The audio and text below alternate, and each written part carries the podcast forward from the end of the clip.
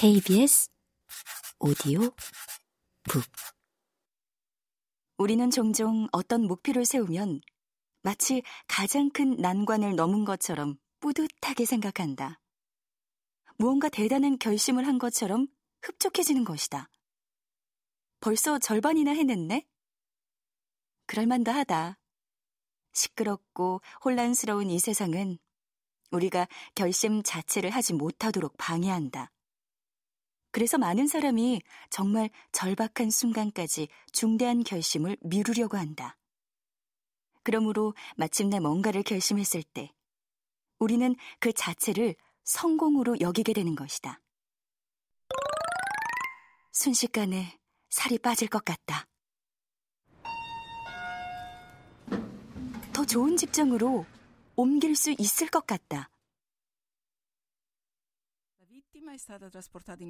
외국어 실력도 금방 쑥쑥 늘 것 같다.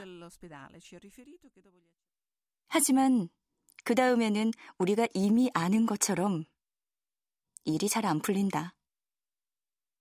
나이키 광고가 여전히 티비와 유튜브를 통해 우리를 번질나게 유혹하고 있지만 과학은 그것이 참이 아니라는 사실을 속속 밝혀내고 있다.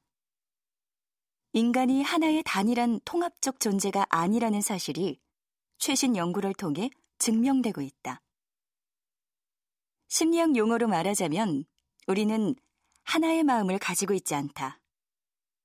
우리의 마음은 개별적이지만 서로 연관된 다수의 메커니즘으로 구성돼 있으며 행동을 이끄는 결정적인 동인 역시 바로 그러한 다층적이고 복잡한 절차에 의해 작동된다.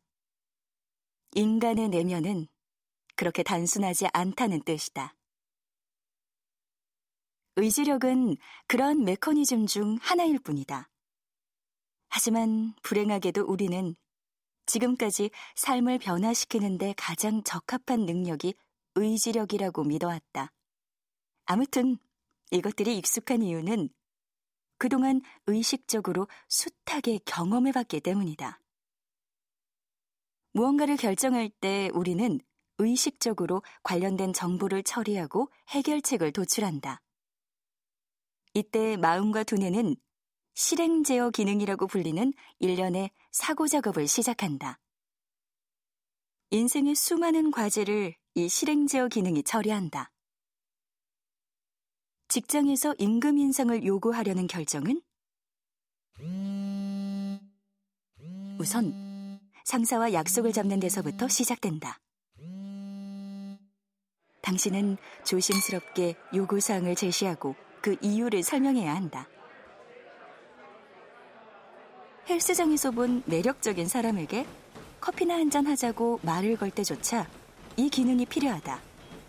그날의 날씨와 의상, 주변 사람들의 시선과 적절한 동선 등을 모두 고려한 끝에 가장 완벽한 접근 방식을 찾아낼 것이다.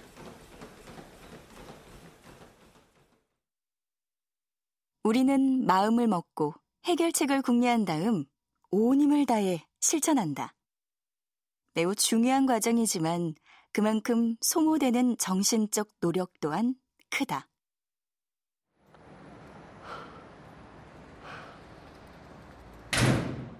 당신이 퇴근하고 녹초가 된 채 집에 돌아가 무엇인가를 마구 먹어대고 티비에 정신이 팔려 자정까지 잠을 못 자는 이유가 바로 이것이다. 의지력은 무한하지 않다.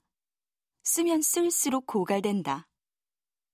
물리력이 신체에 압력을 가하듯 정신적 힘 역시 우리의 정신에 스트레스를 가한다. 자, 만약 헬스장에 갈 때마다 신중하게 결정을 해야 한다고 상상해보자. 매일 그날이 처음인 것처럼 첫날의 열정을 되새김질하면서 스스로를 괴롭혀야 할 것이다. 헬스장에 다녀야겠다고 마음먹었던 첫날의 쉰내나는 다짐과 동기를 떠올리는 그런 짐 빠지는 과정으로 자신을 밀어넣어야 한다. 게다가 우리의 마음은 놀라울 정도로 불합리하고 모순적이므로 당신의 의식은 헬스장에 가지 말아야 할 이유를 맹렬하게 검토하기 시작할 것이다. 하루도 빠짐없이 당신은 눈을 뜨고부터 헬스장에 도착하기 직전까지 정신적 고뇌에 짓눌린 채 고통을 받아야 한다. 이 책에서 내가 독자들에게 말해주고 싶은 것은 이런 고통을 겪지 않아도 충분히 더 나은 사람이 될 수 있다는 사실과 인간의 마음에는 의지력 말고도 다른 부분이 존재한다는 사실이다. 바로 반복적인 행동 패턴, 우리의 습관 말이다. 우리의 인생은 이미 습관에 많은 것을 의존하고 있다. 습관은 가장 단순하고 성실한 삶의 일부이며 우리는 이것을 좀 더 제대로 활용할 수 있다. 장기적인 목표를 달성하는데 이보다 더 좋은 도구가 또 있을까? 토론은 생략하고 바로 일에 착수하라.